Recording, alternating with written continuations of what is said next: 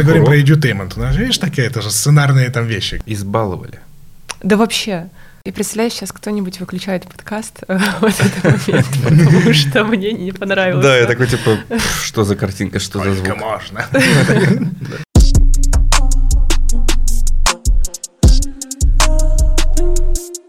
В эфире новый выпуск подкаста э, «Эксперта Патроном». Э, с вами, как всегда, Ольга Ворожейкина, Виталий Пенигин и наш замечательный гость Артур Габеев. Артур, у нас есть э, такой, не, может быть, нестандартный вопрос. Мы сначала хотели, прежде чем перейти к нашей такой большой теме, чуть поближе познакомиться. Давай предположим, что э, ты оказался на необитаемом острове. Мгм. Э, но перед тем, как ты там окажешься, ты планируешь свое туда путешествие, ты можешь выбрать э, книгу одну, которую ты с собой возьмешь, фильм один, который ты захочешь пересматривать э, неоднократное количество раз, и альбом музыкальный. Музыкальный альбом, да. Или, может быть, исполнителя. Но кто-то любит прям вот э, даже не фильмы, а кто-то любит, например, режиссера называть. Ну, в общем, группа, исполнитель, альбом. Окей. А, книга, получается... Я еду на необитаемый остров. Во-первых, посочувствуйте мне тоже. Это какая-то такая, честно говоря, экспедиция, в которую я не планировал сегодня попасть, но тем не менее. Если я там оказываюсь, э, я бы не брал с собой бизнес-литературу, потому что одну книжку... У меня есть некоторые убеждения, что вот в бизнес-литературе не должно быть одной любимой книжки. Как правило, там, когда ты читаешь один какой-то подход, что-то не то. Наверное, взял бы художественную. Это Dark Fantasy. Она называется «Малозанская книга павших» э, Стивена Эриксона. Такая не самая популярная штука, но, может быть, кому-то интересно зайдет. Это такое эпик фэнтези. Оно очень большое, очень страшное. У меня в свое время э, случился, э, знаете, такой литературный запой. После нее я полтора года не мог читать, хотя очень это дело люблю. Ну, вот так вот понравилось. А если говорить про кино, про кино я вообще не знаю, честно говоря. А, Может, сериал, может быть, э, Вот я тоже видеоролик. подумал, да, про сериал или... Знаете, если делать какой-то такой сразу камин я бы, может быть, взял бы что-то из аниме. Мгм. Вот что конкретно, не знаю. Но если это было бы что-то такое, думаю, это была бы какая-нибудь анимешка, которую я бы взял с собой. Представил я его на необитаемом острове, такой, о, пойду-ка аниме посмотрю. Взял с собой все таки Там нет законов, что или предположений, что аниме ведет к каким-то. А, ну не запрещенная, конечно. Да, не- Я- я не были- запрещенная. А, не то... А, ну да. Там Они же не все. были. Еще не все. Да, Пока еще в некоторых да. усмотрели уже. А, еще что-то можно. И что еще должен? Музыка. А, музыка. Ну, Да. это я бы взял что-то из Мейнарда, который солист Тула, это Эффект Секла, Мгм. и Пусифайра. Такой вот есть э, певец, очень его люблю. Да, это прекрасно, круто.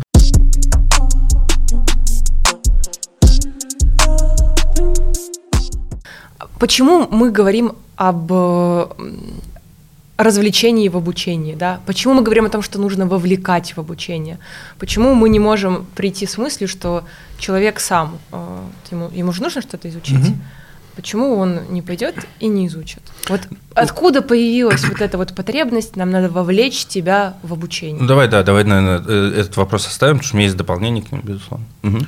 Класс. А, Тут на самом деле целая кипа вопросов и про термины, и про вовлечение. Но Мгм. давайте начнем с самого верхнеуровневого, который я очень сильно люблю. Зачем вообще кого-то куда-то вовлекать? Вот мы же с вами учились там по учебникам. Вот те, Мгм. кому надо, замотивированные люди дойдут, пройдут, все учатся. Это вопрос типа мотивации человека. А если Хочет не быть- замотивирован? А, Мы Ну, замотивируем. вот, вот- это вот сейчас, да, такая вот история, типа, ну вот кому надо, того найдет, остальных уволим, найдем новых.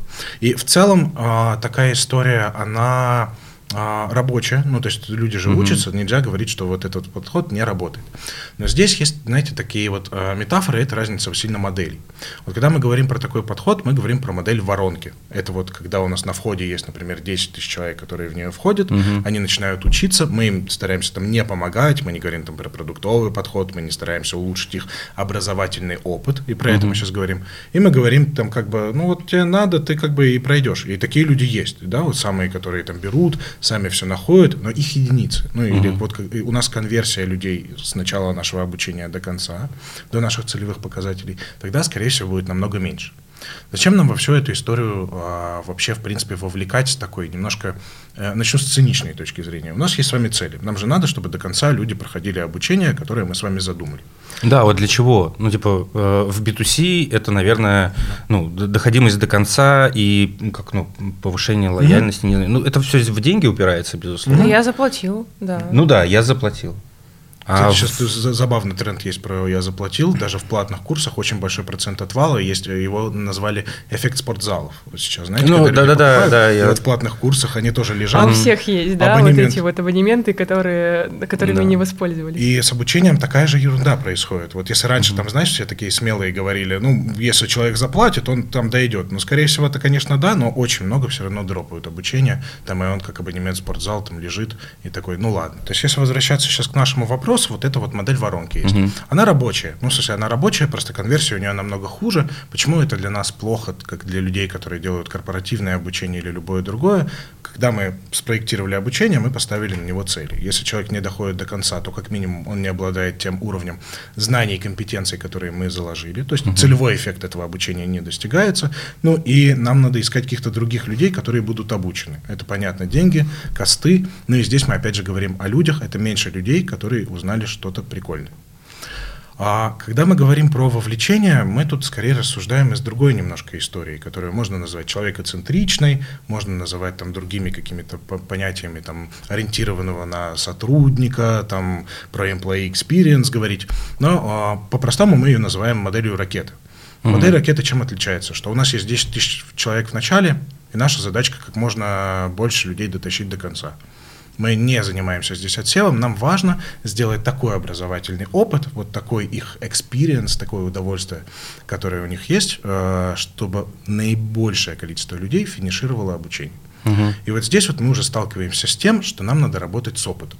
А опыт это в том числе какая-то история про некоторую вовлеченность, вовлечение, и оно достигается через очень много интересных вещей. Ну и я думаю, что сейчас в ближайший час мы с вами об этом и будем говорить. Угу. Вот. Ну, ты говоришь про опыт, который был до того, как я приступил к какому-то обучению? Или опыт в плане, опыт именно обучения вот на этом продукте, который я выбрал? Опыт обучения в этом продукте, ну, mm. который у меня есть. То есть мой образовательный опыт. Вот обучение, оно же, а, мы сейчас тоже ведем некоторые курсы по проектированию образовательных продуктов, mm-hmm. и там мы используем некоторый артефакт, мы его называем Learning Journey Map. Learning Journey Map это такая штука, очень похожая на Journey Map, такой самый популярный кастомер, но его все там плюс-минус, uh-huh. наверное, представляют, эту вот точку касания. Да, мы с тобой даже да. вели, я помню, какой-то мастер-класс в Skyeng.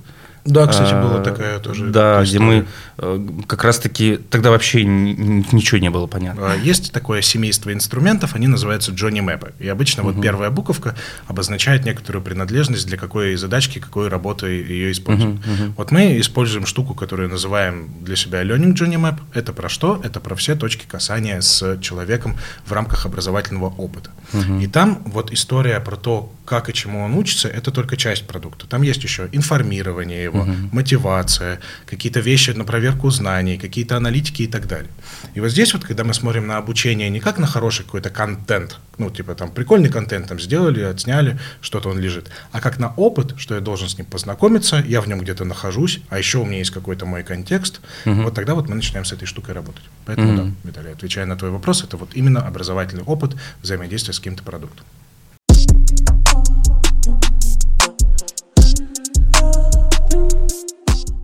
Мне вот хочется еще поговорить про, вот в связи с вовлечением, с тем, что мы пытаемся понять, да, как-то э, именно как это в образовании работает, поговорить о внимании, э, которое мы э, пытаемся у пользователя привлечь с помощью образовательного продукта. Ну, как минимум для того, чтобы вовлечь в обучение, сначала нужно привлечь к обучению. Угу. О чем я говорю? О том, что вот, например, я в рамках какого-то самообразования иду на рынок и вижу тьму образовательных продуктов. Я сейчас сознательно говорю не про корпоративную среду, хотя там тоже может быть история с библиотекой э, курсов, да? Да, может быть. Вот. Но в целом, да, какую-то пытаюсь сейчас просто выстроить э, модель. Я иду, вижу огромное количество образовательных продуктов на близкую и нужную мне тему, и как мне вот из этого э, прекрасного обилия, да, сориентироваться, как мне выбрать тот продукт, который мне поможет. То есть вот хочется про внимание да, пользователя на, на старте, на, на подходе к обучению поговорить. Как мы это можем делать в разных сферах, ну, беря какие-то классные инсайты из других сфер, да, э, даже ориентируясь на собственный опыт, и как это в корпоративном обучении работает. То есть есть ли уже какие-то позаимствованные прямо схемы, и как вот у вас в рамках реализации ваших продуктов эта история работает? Угу. А, слушай, я тут, наверное, ну какое-то э, свое мнение выскажу. А ты, ты подхватывай, безусловно, ты больше в этом знаешь, чем я. Но для меня такими явными какими-то большими блоками да, того, что э, привлекает внимание и удерживает внимание, э, ты сказала до старта ведь, правильно? Ну, ну на, до на, старта. Да, до, до, до старта я просто привела пример вот на подходе. Когда угу. я еще ну, вот, думаю, какой образовательный продукт мне угу. выбрать. Ну, это, наверное, вот тот самый маркетинг. При обучении такое. Это маркетинг. Да. Это может быть тоже маркетинг. Потому что, ну вот сейчас в образовательных продуктах наверное, в связи с появлением как раз-таки онлайн-курсов для э, широкой аудитории, да, и с появлением площадок, куда ну, с B2C, прийти, да, с B2C образованием в онлайне, э, стали появляться какие-то маркетинговые инструменты и корпоративные... И не какие-то их э, очень много. Ну да, и корпоративный рынок стал их э, себе потихонечку забирать. И кто-то на этом делает фокус, кто-то не делает. Вот. И мне кажется, вот эта история как бы это первое. А, второе – это про, а, про работу с, ну, внутри курса уже с а, дизайн, картинка, звук. Э, под дизайном, ну, здесь, наверное, не совсем корректно назвать Ты это дизайном. Ты вообще качество продукта? Uh, да, да. Ну, и, и, исправлюсь, да, некорректно назвать это дизайном, скорее uh, визуал, да, и качество иллюстрации, допустим, да, если у нас какой-то слайдовый курс или лонгрид, вот. А качество картинки и звука – это к формату видео, да, или аудио, там, какого-то обучения. Почему так? Потому что, uh, когда картинка и звук не на том уровне, когда мне комфортно это слушать, там, 20 даже минут, да, а сейчас и того меньше, там, соответственно, вот, то ну, я не досмотрю до конца.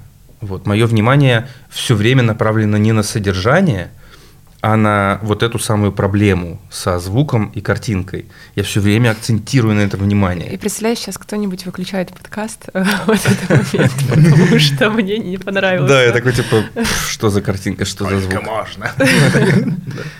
Вот, ну как бы вот, вот такие факторы отвлекающие, да, от э, содержания и комфортного просмотра. Пример с сериалами. Э, некачественный перевод – ну ты, смотри, я тебя чуть-чуть, я просто хочу чуть-чуть угу. к, к Артуру перейти, потому что, мне кажется, ты начал говорить уже про э, то, когда мы обучаемся, нас может оттолкнуть некачественная картинка, мы можем уйти. Э, на, ну, при, да, на, я... на превью ты можешь это, этого не понять, угу. э, на самом деле. И качество контента ты можешь не оценить. Тебе может показаться, что все. Да, я, наверное, зацепился за внимание. Ну, то есть мы говорим про внимание. Как ты его... говоришь про удержание внимания, угу. а я про. Э, Привлечение? Про первый шаг, а, да. Вот ага. шаг назад, как Артур ну, говорит, на полшажочка назад. Но, но, но, но короче, э, мой посыл, он немножко в будущее. Сейчас да. мы туда заглянем. Да, давай. А, на полшажочка назад и еще на полшажочка. Обучение. Действительно действительно эта штука глобальная про маркетинг обучения. Когда мы говорим про обучение, мы же с вами так вот начинали говорить слово там вот этот edutainment, тут надо угу. подрассказать пару вещей, пару больших, наверное, предусловий и статистик. И мы сейчас будем окунаться с вами в поведенческую экономику немножко и в большие-большие какие-то штуки. Ладно, я пошел. да.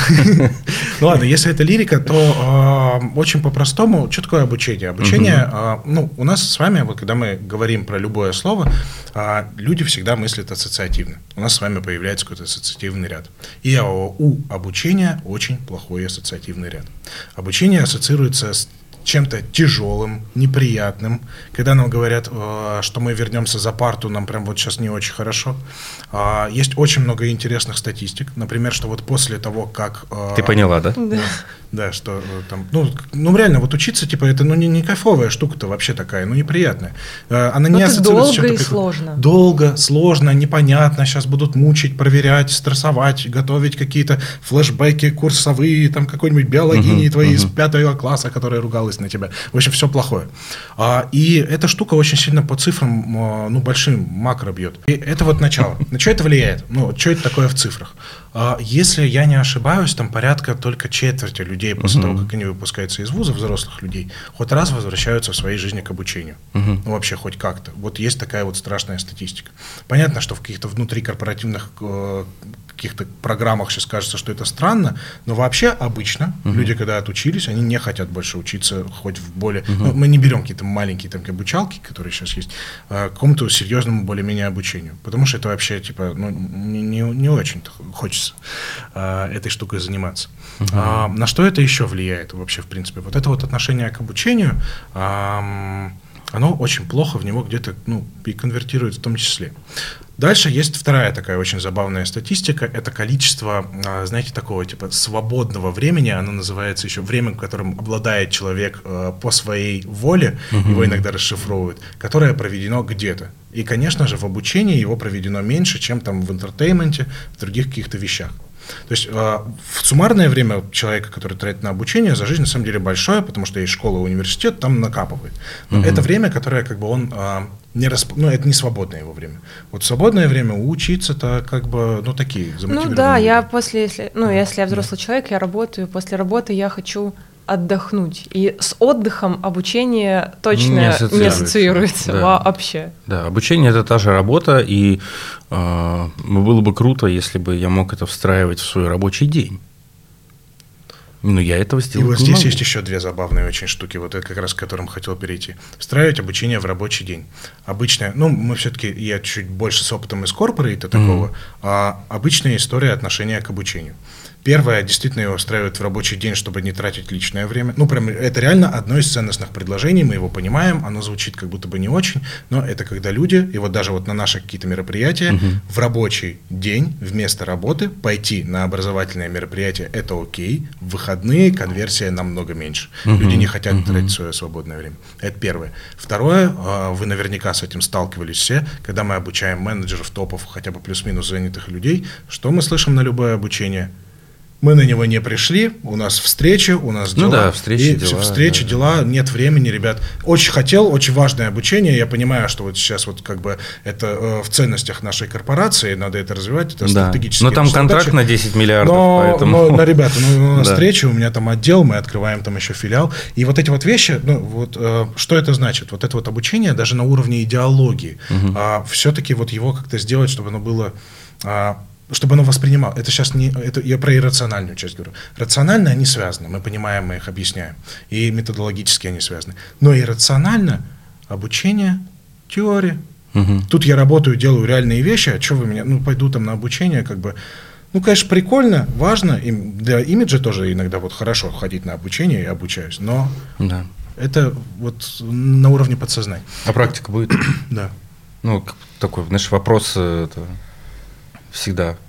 Ну, то есть, я вот не знаю тоже, такой статистики я не видел, но я думаю, что вот из каких-нибудь топ-менеджеров на текущий момент, наверное, 99 из 100 выберут встречу вместо обучения.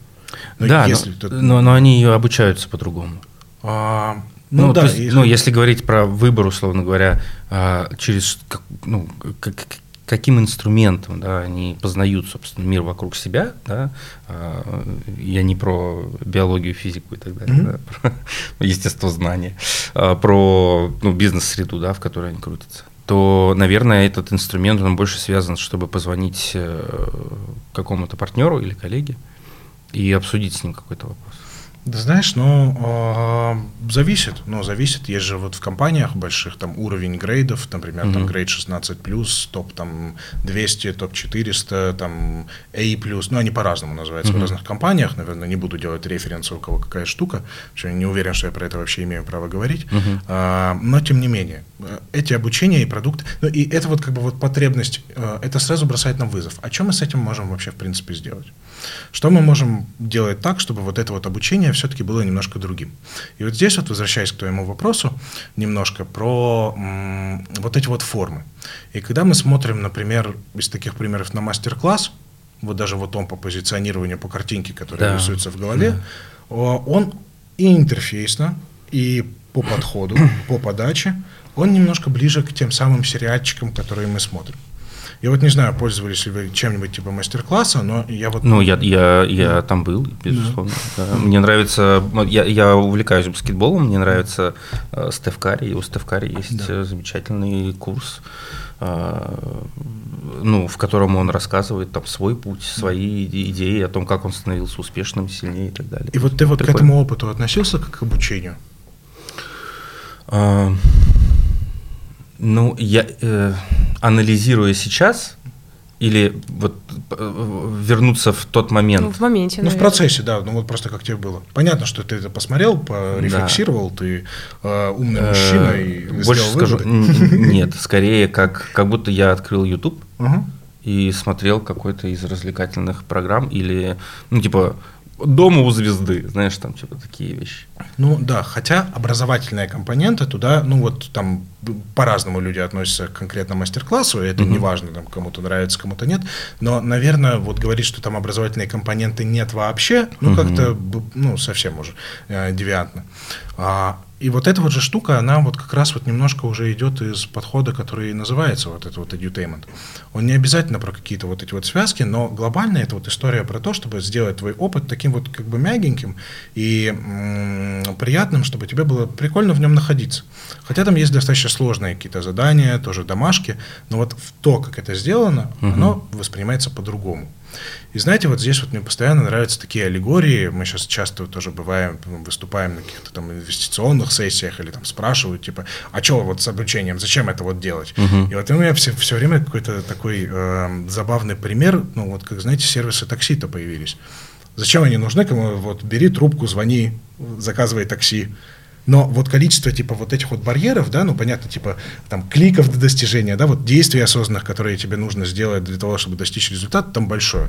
Но я не знаю, как вы, но звонить вообще в принципе по телефону и заказывать такси, ну такая была история. А, даже по статистике, вот лично моей, там я меньше раз это делал, чем вот в приложении. Ткнул, ткнул, все, поехал. Ну я, я тебе больше скажу, я себя ловлю на мысли о том, что мы, я приезжаю в другой город, ну как бы все мы знаем, да, что не, в, не во всех городах есть Яндекс Такси. Mm-hmm. Вот, эм, э, ты туда приезжаешь, и тебе надо заказывать такси, позвонив.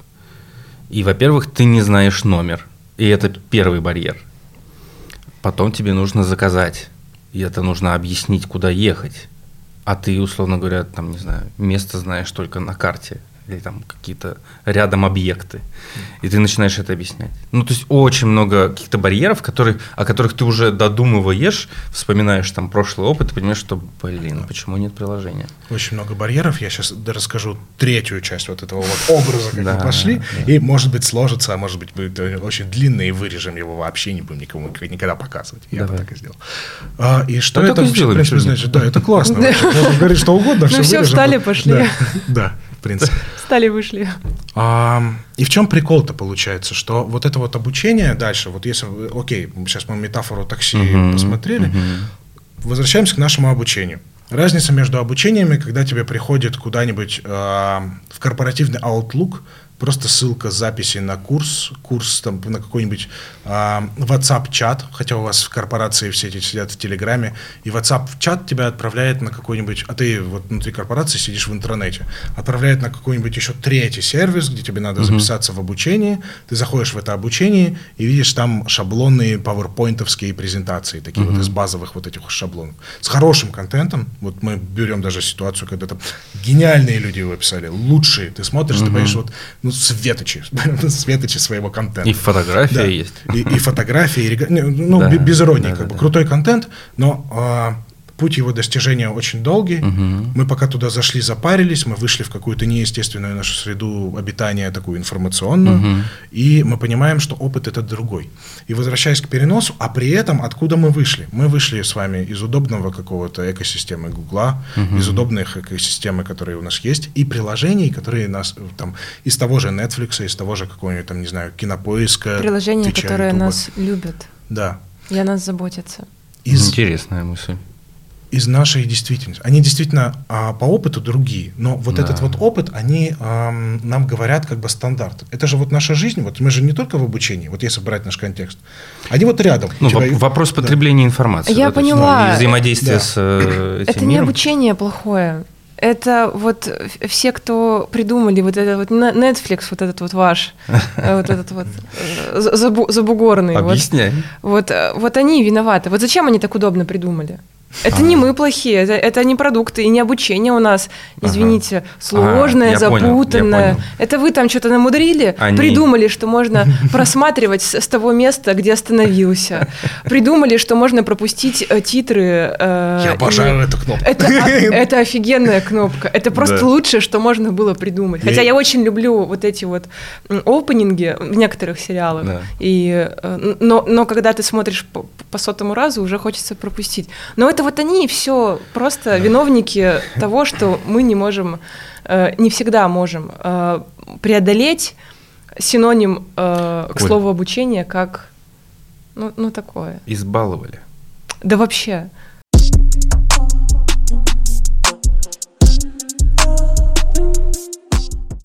Entertainment. Что это такое вообще за индустрия и почему она нам с вами интересна? Глобальная это типа индустрия развлечений, и она действительно очень широкая. Что туда может входить? Что туда может входить, да.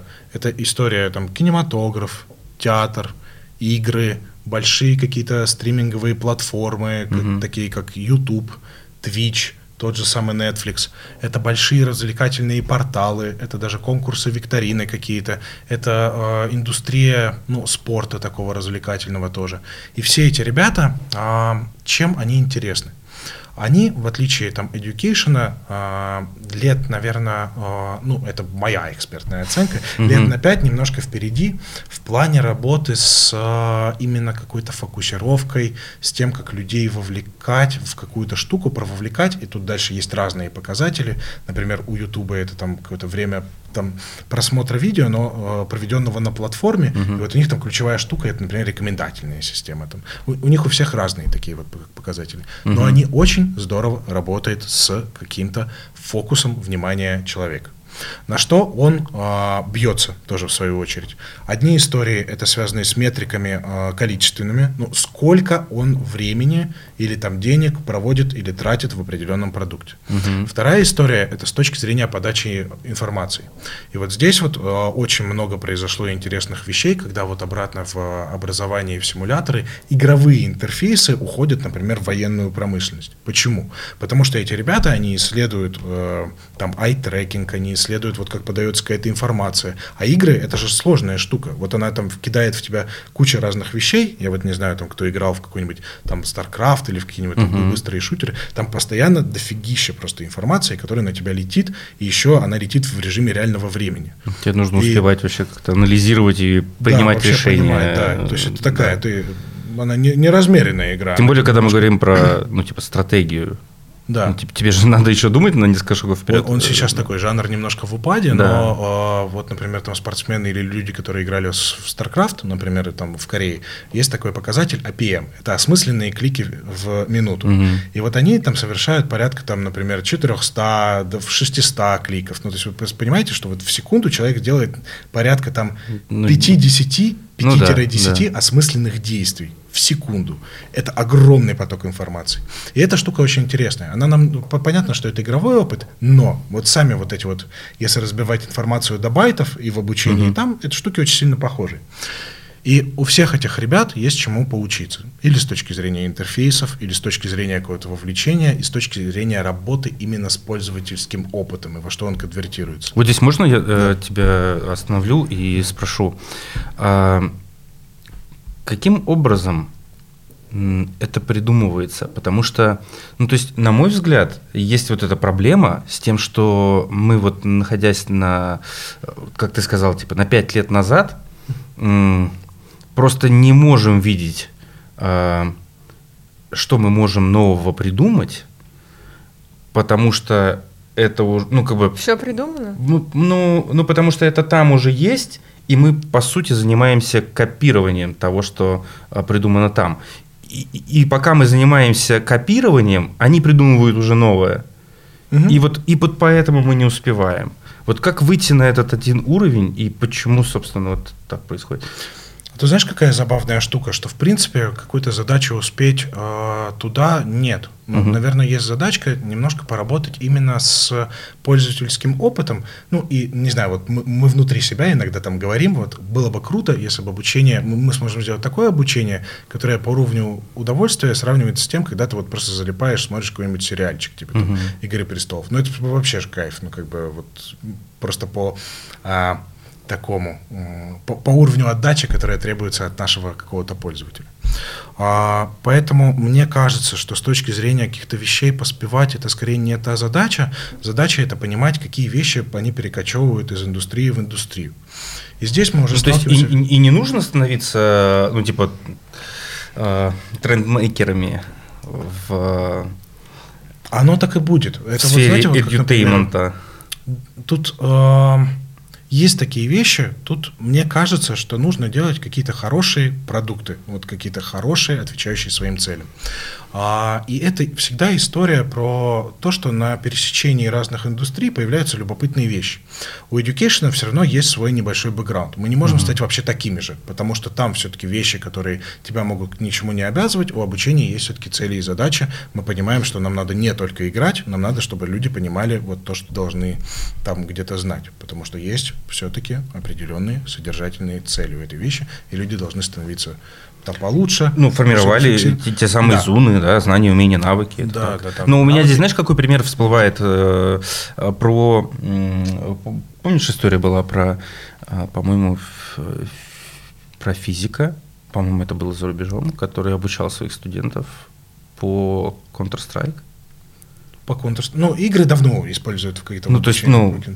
Есть такие, да, забавные вещи. И платформы, и игры. Вот сейчас мы с таких примеров начнем, а потом еще поймем, что можно делать вообще, и почему эти Мгм. штуки там как-то друг с другом сочленяются.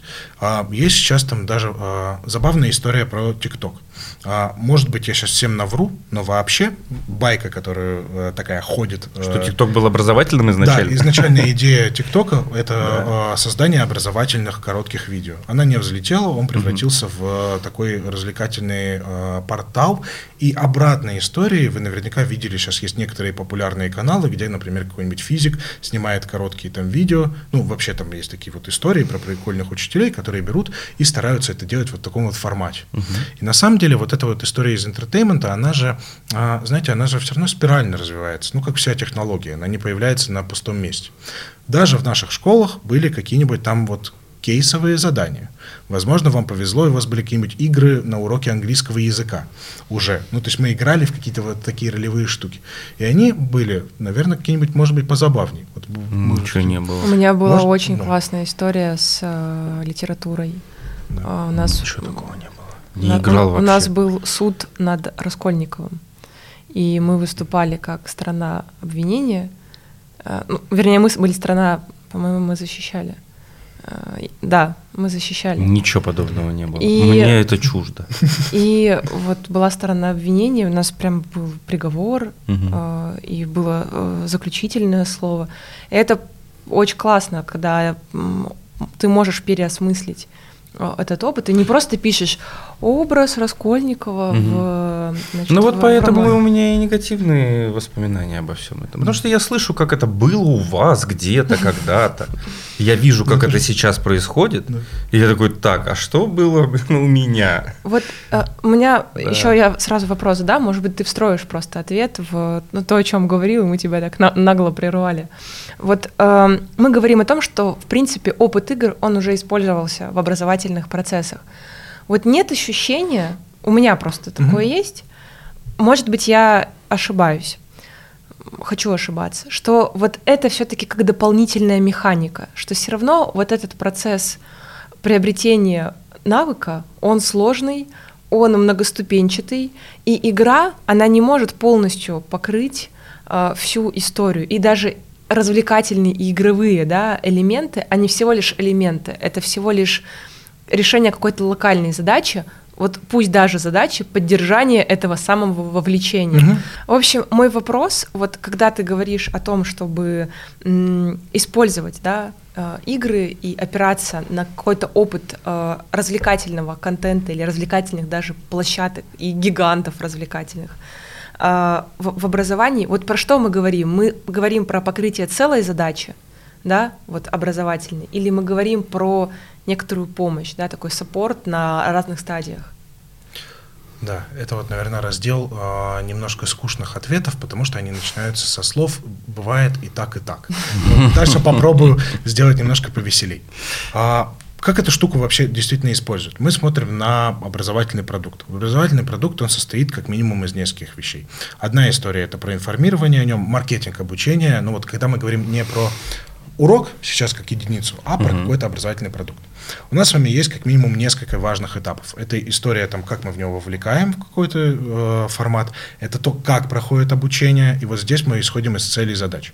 Мы, кстати, вот часто еще делим ее на, э, по-простому еще добавляем антропологический уровень. Это очень забавная штука. Антропологические изменения, что это такое? Это когда меняется какая-то модель поведения человека, mm-hmm. вот какие-то его внутренние убеждения. Они там тоже, на самом деле, на сложные категории делятся, но это не столь важно. Самый мой там какой-то любимый, э, простой, как мне кажется, пример, это когда человек осознал, понял, что и почему надо заниматься раздельным сбором мусора. И вот просто вот ему взять и скинуть что-то в одну корзину неприятно. Ну, то есть uh-huh, какие-то uh-huh. моральные, вот, ну, даже не моральная дилемма, это поведенческая штука. Я не хочу так делать. Uh-huh. Ну, вот мне это противно, уберите. Хочу эту штуку разделять. И вот такие вот вещи, они тоже могут закладываться в какой-то формат.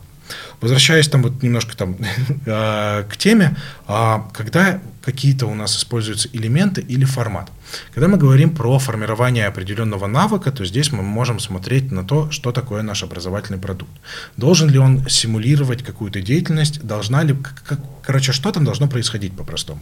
Понятно, что когда мы учимся, например, а, там, ну, каким-то простым вещам, мне кажется, правда, на физике проще объяснить. Там плавать мы можем изучить все про правильное дыхание, про то, как там надо вот руками шевелить, угу. а потом мы идем в бассейн и тонем там сразу, потому угу. что ну, мы не умеем это делать. У нас есть знания, мы не можем это вот применить. Это разные вещи. Или там отличный тренер может здорово понимать там, не знаю, в фигурном катании, но когда ты не выходишь на каток 10 лет, то ты хуже становишься. И некоторые вещи, они требуют того, чтобы мы научились что-то делать.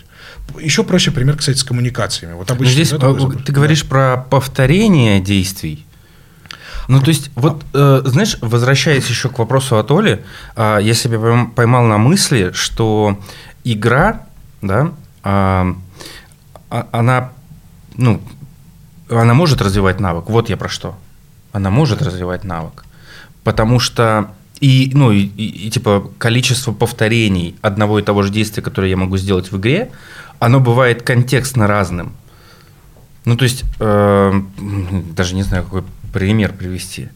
Ну, на самом деле, у меня есть очень простой пример, когда э, быстро печатанию какому ты учишься, у тебя уже есть стимуляция, вот ты неоднократно повторяешь, где держать руки, э, какие у тебя уже есть, э, например, у тебя даже к словам уже могут привязываться положение рук. То есть mm-hmm. вот ты э, через повторение многократное и через разные комбинации в том числе, ты учишься быстро. Нет, а я немножко про другое, про контекст, который происходит вокруг одного и того же действия.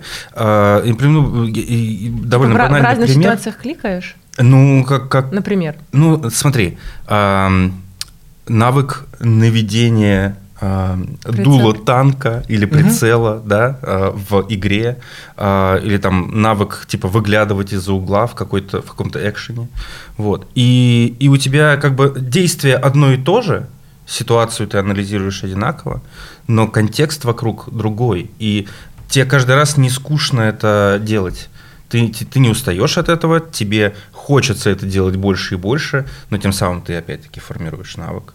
И вот про вовлечение через игру, развивая навык, это вот про то, что одно и то же действие демонстрировать в разных э, ну, в разном контексте. Но это, конечно, мы говорим про э, игры, да, и про то, что, ну, там так и должно быть ну, вот эта смена, да, обстановки, динамика, да, все то, то, то, что происходит. Что есть в, на текущий момент в интерактивных тренажерах или в э, курсах в формате SCORM, которые мы собираем mm-hmm. на Articulate или в iSpring, или в Курслабе.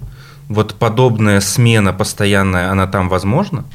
Ну, кажется, что да, безусловно, можно заморочиться – Но если мы говорим про разработку вот корпоративную, да, а, то это будет стоить ну, колоссальных ресурсов, а срок жизни такого продукта, он ну, минимальный. Вот и, и, и как бы возвращаясь да, э, к тому, можно, можно или нет развить навык да, э, через игру, помогает ли игра, вовлекает ли игра, да, конечно, все это помогает. Но вопрос, что вот в корпоративной среде да, или вообще в образовании на это нужно потратить ну, кучу ресурсов, которых просто нет. Тут, знаете, можно тоже, опять же, делить на разные форматы и разные элементы в самом деле. Потому что понятно, чтобы создать соизмеримый там, с AAA игрой какой-нибудь образовательный продукт, это очень много угу. денег, усилий и так далее. Но не всегда это нужно. Ну да, Вообще, взять да. какие-то основные, наверное, да, какие-то элементы можно. Элементы, подходы и дальше смотреть, да. что мы хотим сделать. А, когда мы рассматриваем вот какой-то, а, давайте его пока назовем такой игровой или edutainment продукт в образовании, из чего он состоит. Понятно, что все равно в угле, а, в, как сказать, в красном углу у нас стоят вот те вот содержательные задачи, которые должны быть исполнены. И мы с вами даже исходя из этого понимаем, как мы можем учить, что там должно происходить. Например, если нам надо просто рассказать про структуру организации, это штука, которая скорее про знание. Мы можем ее вплести в историю, в материалы, она может там рефреном где-то попадать повторяться, и угу. нам не надо с ней как-то взаимодействовать. А вторая история, которая есть, эм, когда мы, например, учимся коммуникации. Очень угу. забавная штука. Мы, например, в проектном, у нас есть некоторые игры про проектное управление, и одна из топовых, ну, как везде, проблем – это история про коммуникации. Угу. Все поняем, понимают там про принципы донесения информации, а вот люди потом начинают даже играть в проект, и вот просто не передается информация от человека к человеку, и все, и проект не делается. И тут вот как бы с этим ничего не сделаешь. И вот пока мы не говорим, мы же не можем научиться коммуницировать, мы угу. не можем научиться что-то передавать, хотя абстрактно мы знаем, мы можем понимать, как правильно, но, ну, короче, вот это вот история про разницу. И мы понимаем, что нам нужна какая-то симуляция. Вот, например, есть сейчас проблемы в обучении каких-то сложных профессий, которые делают что-то руками, например, вот те же самые какие-нибудь нейрохирурги. А, и вот здесь мы упираемся в технологии скорее, чем в форматы возможностей. Угу. В технологии а, сейчас есть вот ну, там в тех же VR-шлемах, симуляциях вот эти вот какие-то крючки, более-менее там какие-то перчатки, которые передают движение, но не до миллиметра. Вот в миллиметре они сейчас там на стендах, их где-то показывают, где-то такие костюмы, которые надеваются на человека. Но вот здесь вот нам важна технологическая вот эта вот метафора, потому что, ну, когда ты проводишь операцию, там вот миллиметр влево, миллиметр вправо, это да, две большие... Да, ну, кстати, вот по поводу да. еще э, различных э, хирургических вот этих историй, тут э, есть же роботы, которые mm-hmm. уже есть э, кейсы, когда роботы делают э, сложные операции. Сложные операции, а, особенно все, что связано, конечно же, с э, мозгом, mm-hmm. вот с операциями на мозге. И э, они делают это более ну, естественно, они запрограммированы на то, чтобы делать все правильно. И там человеческий фактор отсутствует, и предполагается, что уже в скором времени такого рода сложные операции.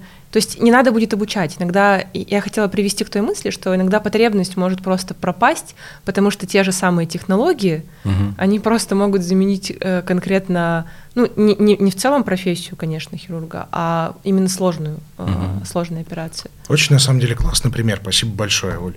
А, почему он классный? Потому что действительно у нас может пропасть задача. А, мы больше не обучаем его, например, там, а, ну, оперировать, ну, какое-то вот делать именно хирургическое вмешательство, но при этом мы ему рассказываем про строение там, человеческого тела или пытаемся погрузить в контекст, хотя бы немножко передать того стресса, когда доктор, например, все равно контролирует операцию, и перед тобой вскрытый человек. Понятно, что это две большие разницы, там, когда есть манекен и вот конкретный человек, который перед тобой лежит. Это вот, знаете, тоже, если э, занимались когда-нибудь стрельбой, вот очень большая разница, когда ты просто там прицеливаешься и нажимаешь на какой-нибудь спусковой крючок, и когда у тебя там боевой патрон заряжен. Вот просто вот стресс, там вот этот вот спуск, он проходит легонько, когда он не заряжен, он очень простой. А когда там есть заряженный пистолет, ты находишься в стрессе, ну это психологическая очень штука, и тебе кажется, что он прям вот пудовый, его очень тяжело нажать. Да, есть такое. Вот. И это очень забавный такой вот как бы фактор. Что? Я стрелял. У нас какой-то э, такой этот э, пошел агрессивный. Э, такая, что я не скажу, она. Не-не-не, не все. Не все, просто момент с манекенами, очень многие сериалы медицинского, вот, uh-huh. медицинской направленности, они тоже про это говорят, что вот э, хотела просто подчеркнуть этот фактор эмоциональности в ряде профессий. Его тоже, мне кажется, в игровом формате очень классно отрабатывать. Э, вот ты про коммуникации начал говорить, а мне кажется, вот именно про уровень стресса, который повышается просто, когда ты еще знаешь, например, историю пациента, что, что он потеряет в случае, например, неудачного исхода. Ну, что у него операции. есть там условно семья, да. Ну, как пример? Ну, бывает, самая драматичная, например, сфера, опять вот мы, кстати, к mm-hmm. развлечению вернулись, это когда человек теряет, э, ну, ему кажется, что, например, ну, э, танцор, танцор, и он лишается, ага. например, ноги. Ноги. Ага. Да, то есть это смысл его жизни, это танец, и он больше не может быть собой, как ему кажется. Там, и, ну, с семьей, естественно, тоже драматичная очень серия, но потеря самого себя, она ну, вообще тебя вводит, конечно, в состояние отвратительное, не, этого слова не побоюсь. И, конечно, когда врач делает операцию и понимает, что его э, сейчас его работа, она вот на кону стоит, э, судьба э, человека, угу. конечно, это не сравнится с тем, когда перед тобой манекен, и ты, э, ну, сейчас вот я все быстренько здесь, ну или не быстренько, да, я знаю, как это делать. Поэтому мне кажется, вот в профессиях с высоким уровнем э, вот такой стрессовой нагрузки э, обуч... надо думать о том, чтобы применять абсолютно разные форматы обучения. Ну, и... да, даже, даже вот ты сравниваешь типа живого человека, да, и манекен. А сравни манекен с э, компьютерной ну, какой-то моделью, ну, когда она у тебя на экране. Как Мне кажется, за про... манекен ты надо... больше, ты больше за манекен переживаешь. Это... В момент, когда ты с ним работаешь физически, чем когда ты кликаешь мышкой по элементам. Виталий, ты когда-нибудь плакал от фильма? Да, да. безусловно. Да, До ну, сих пор это знаешь, делаю. Ну да, я, я тоже, но это вот, знаешь, это про степень вовлечения, это вот дальше уже немножко уходит э, в качество продукта, вот в то искусство, mm-hmm. какой-то нарративной этой истории, которая вызывает у тебя определенное сопереживание. Там есть, э, ну, дальше уже идет работа вот с вот этими как раз образами и некоторой местами художественной составляющей, но иногда, э, вот, вот знаете, по крайней мере, вот меня очень многие вещи там из культуры, э, ну, тоже опять личная такая оценка, угу. они иногда трогали как бы так, как некоторые события в реальной жизни не трогали. Да, Просто есть. эту вот вещь. Я ну, с тобой согласен. Да. Меня много чего трогает. Да. да. Вот. И, и, и, знаешь, как чего? Просто за пять минут от стрельбы, от того, что боевой патрон, до того, что меня много что трогает. Ну да, стресс от того, что нажимаешь Мы же говорим про edutainment. Ну, видишь, такие, это же сценарные там вещи. А потом смотришь мальчик в полосатой пижаме и рыдаешь просто полвечера. Ну, ну Да. Что, подступает? Подступает, да? Да. Ага, вот и я там же.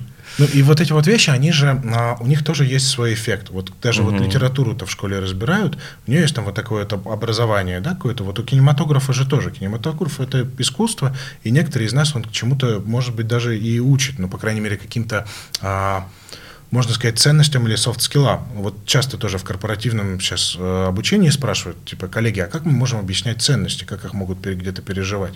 И вот здесь вот ответ какой-то вот этого смешанного подхода, то, что в основном через правда подходы, которые есть, типа, в театре, в кино, вот в этой угу. художественной вещи. Потому что вот эти вот ценности, они правда а, ну, мы говорим сложными словами, но это же вот ну, прям... Ну, через создание пережит... конфликта, драмы какой-то, да? Вот, Пережитого чтобы... отношения mm-hmm. к нему, нашей моральной mm-hmm. дилеммы, когда ты там в игре выбираешь убить собачку или не убить сейчас собачку, которая там, вот, знаешь ее предусловие, или там вот, когда ты смотришь э, в кино, переживаешь там за какой-нибудь Рокки или Терминатор, э, mm-hmm. первый фильм, который я осознанно помню, что плакал, это когда Терминатор вот этот вот э, плавился, вот этот большой палец показывал. Мне кажется, это вот первые осознанные слезы, которые я помню в кинематографе катастрофе. Но они же заставляют переживать. И uh ты же вот потом э, думаешь, ты же на самом деле ну, немножко хочешь быть хорошим после этого.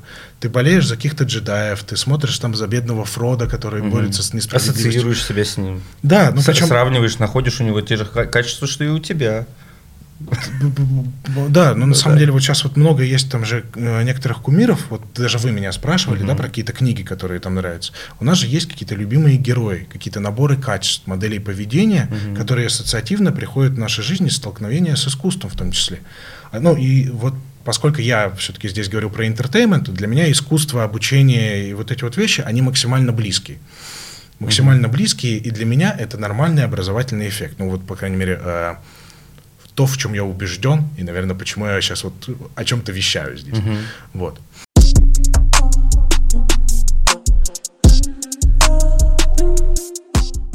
У нас рубрика э, еще немножко вопросов. Мы зададим такой. На самом деле мы хотели сделать э, такую э, кладовую эксперта. Ну, это вот э, попытка поделиться знаниями или какими какой-то классной информацией. Поэтому у меня вопрос к тебе. Как ты думаешь, человек э, у человека может ли закончиться место для памяти?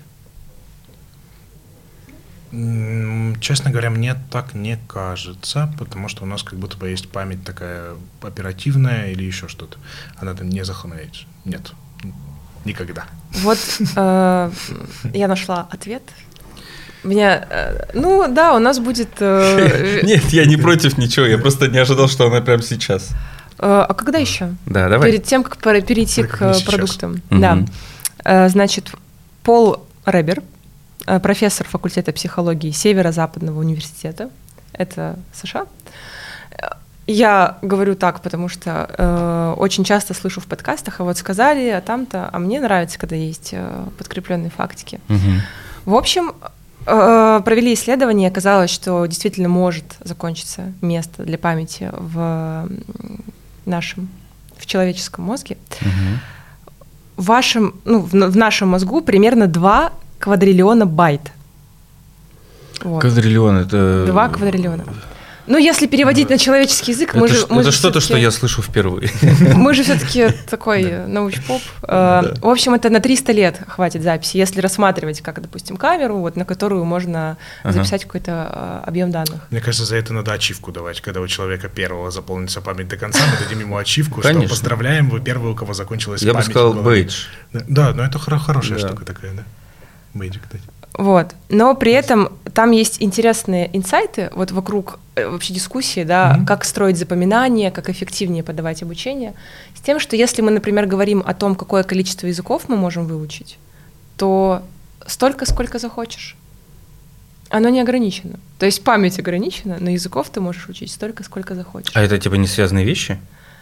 Это зависит от мотивации, от твоего стремления. То есть, если ты прикладываешь усилия для того, чтобы Так. выучить какой-то язык, ты его учишь. Мгм. И у тебя хватает, знаете, как Ну, типа память заполняется? заполняется, Так. но, но ты можешь его учить дальше. Мгм. И при этом ничего старого не Сейчас бы, выбрасывается. мне кажется, эм, мы сейчас новую идею Ну, то есть, типа- Нолану для фильма. Не-не-не, я, я просто к тому, что Очень я теперь знаю английский, испанский, французский, китайский, но забыл, как зовут маму. Ну, то есть Типа пере- такого не пе- может случиться. перезаписывается ли? Да. Но я не знаю насчет перезаписывается. Мое, мое, мое, мое краткое исследование с этим Хорошо вопросом. покопаться. Но вообще там, по-моему, просто у тебя много нейронных связей, которые ассоциативно начинают одно из другого выделять. Поэтому скорее ты можешь сделать там бесконечно изучить количество типа вот человеческих языков, которые как мы их сейчас понимаем, а если это будет что-то другое, вот, может быть, тогда и не влезет.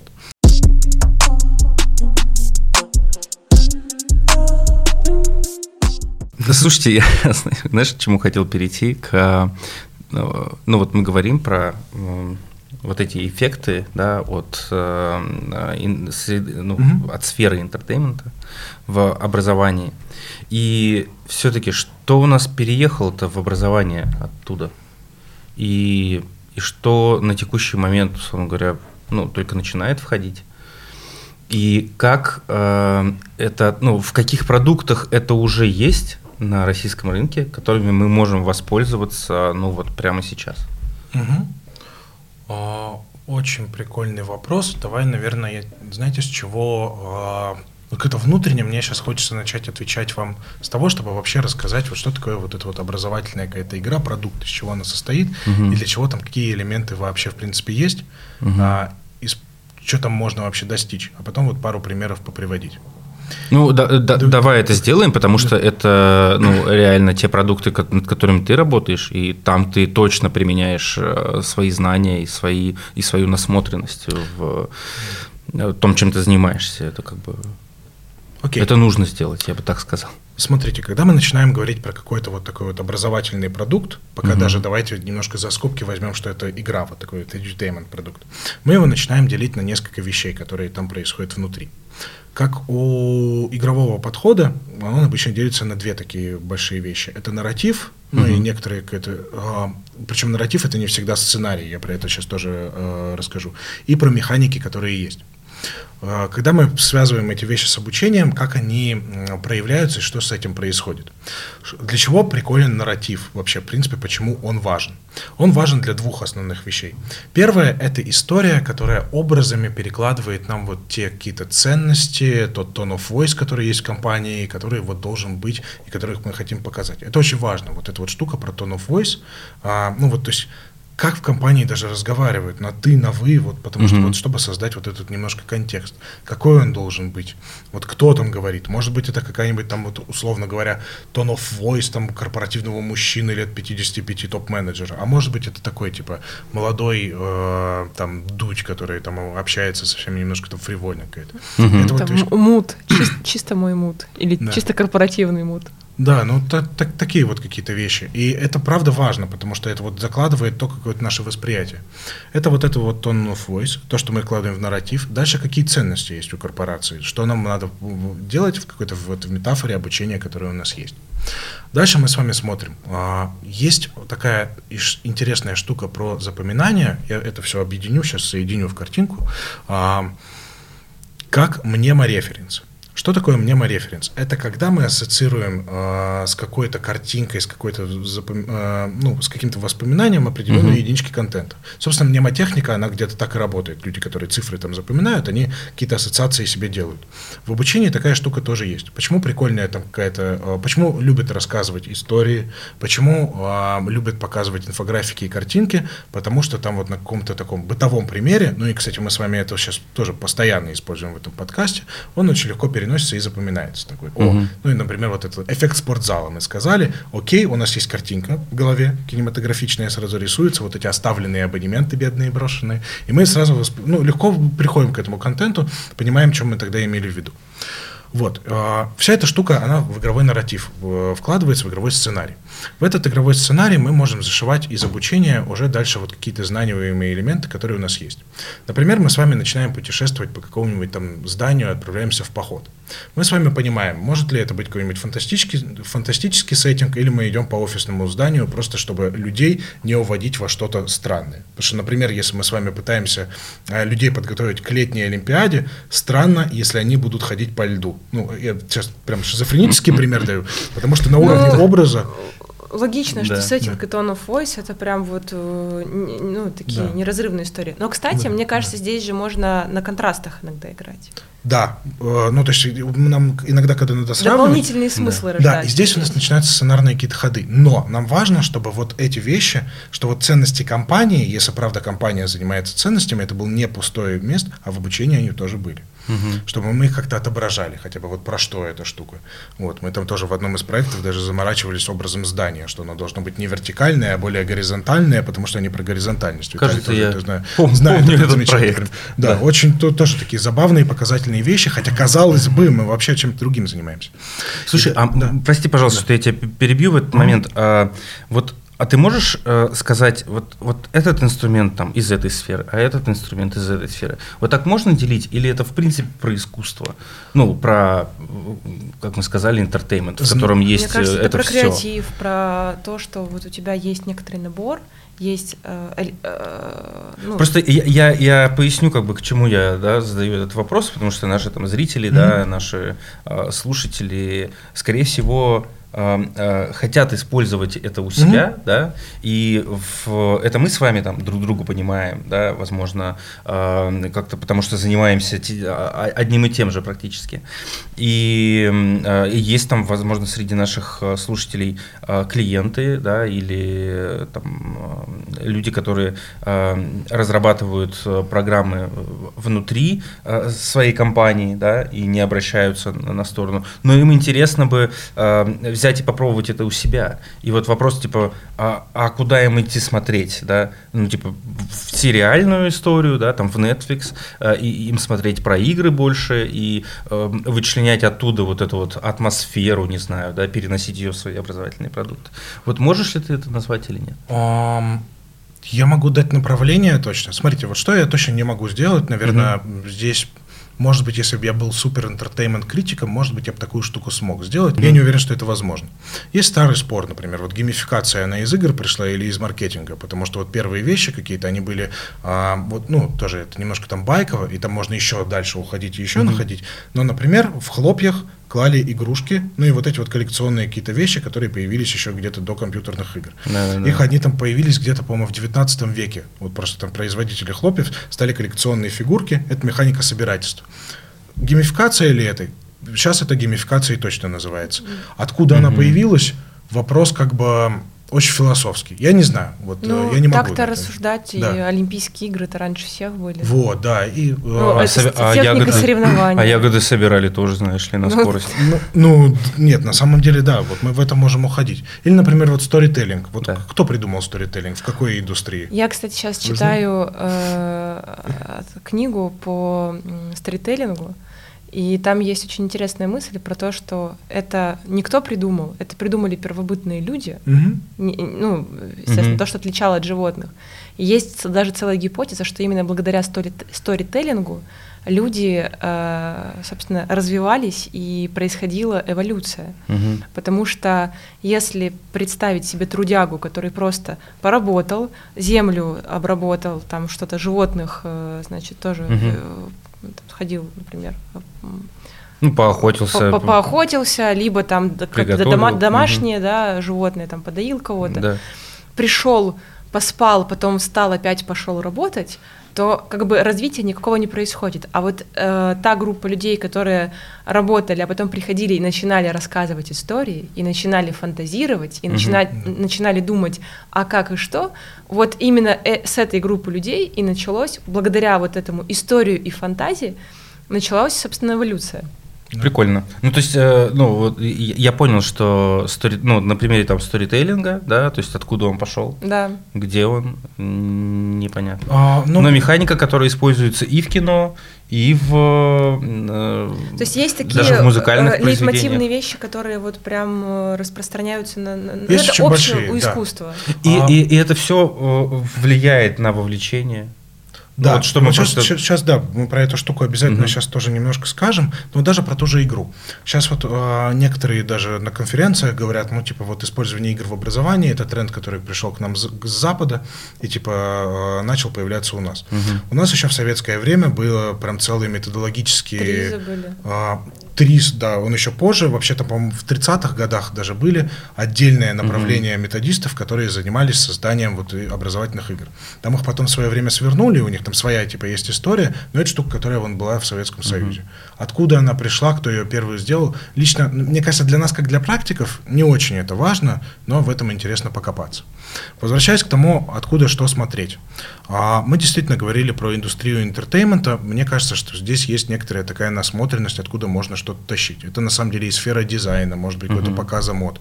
А, очень забавная история произошла типа с играми и спортом, и спортивными симуляторами. Uh-huh. Например, та же самая FIFA и футбол. Это вот про, про футбол игра.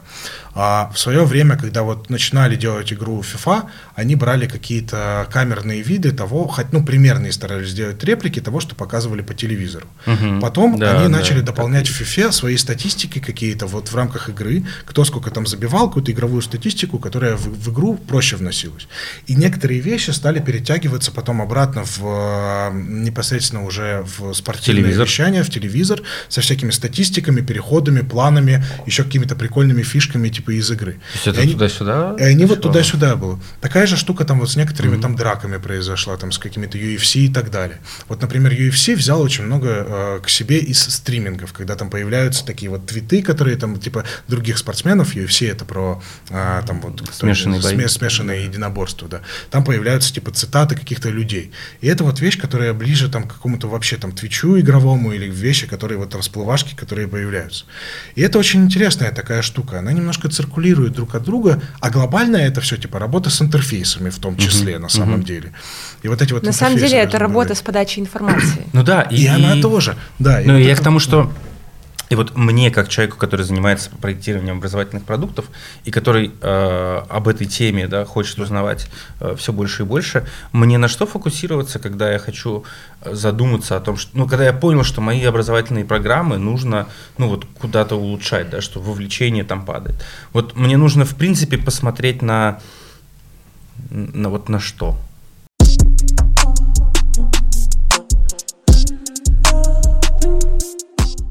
Первый принцип э, создания вовлекающих образовательных продуктов – это э, э, один из эм, составляющих рецепта – это насмотренность. Тренировка насмотренности Тренировка и насмотренности. да и создание такого продукта а, а я сейчас, почему я сейчас за Артур говорю? Не знаю. Второе... Не, очень здорово. На самом деле я понимаю, что вот оно, оно уже случилось.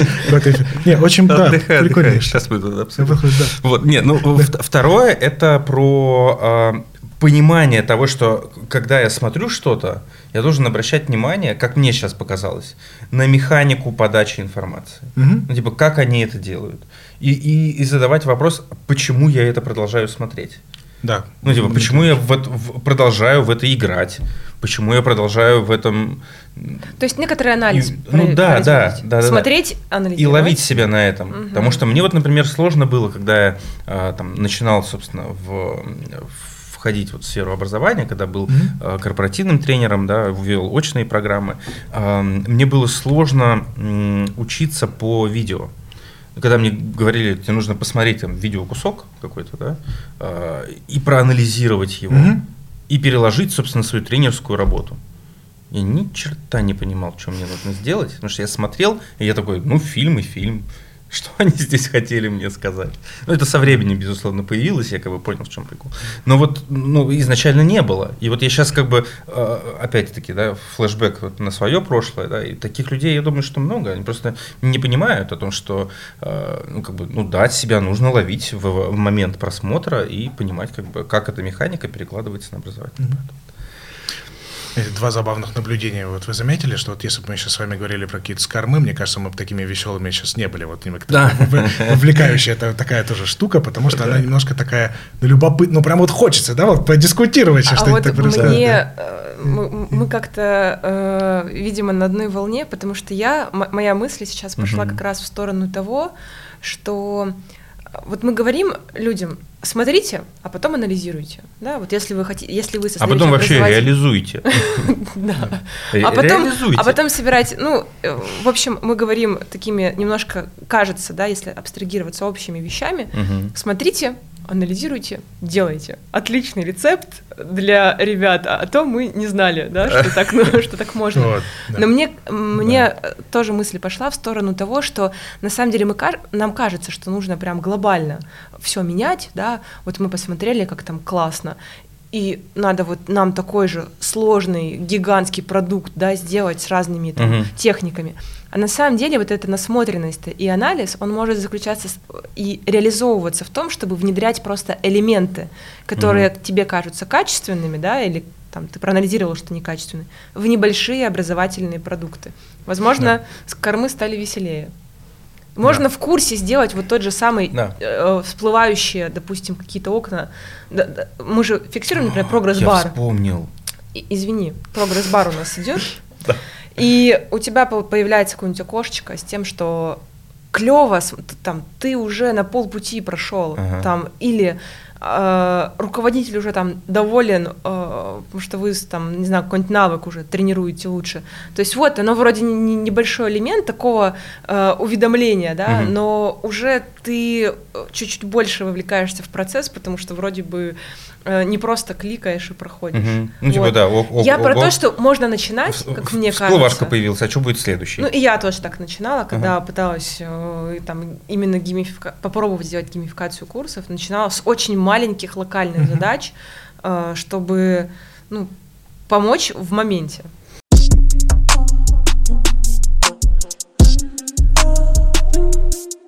Я э, хотела просто вернуться э, к систематизации вот, приемов. Да? Мы говорим о таком упрощении или э, о том, на, на что нужно обращать внимание, да, когда ты хочешь либо создать игру в корпоративном обучении, либо ты хочешь геймифицировать каким-то образом какие-то кусочки обучения, да. Мгм. Вот мы говорим про насмотренность, на то, чтобы смотреть на разные сферы э, и дизайна, и культуры, и, э, естественно, область развлечений, да, активно брать.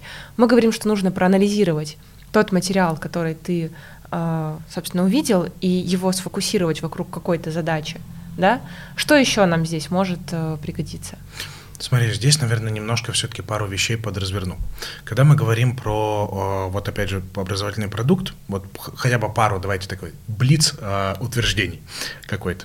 На что влияет вообще нарратив и сценарная вещь? В нее, во-первых, можно вкладывать знаниевый контент, во-вторых, она очень важна для отображения там какого-то антропологического результата каких-то там ценностей Мгм. и всего остального, и она у нас закладывает э, в том числе мнемореференсы. Первое утверждение. Второе утверждение.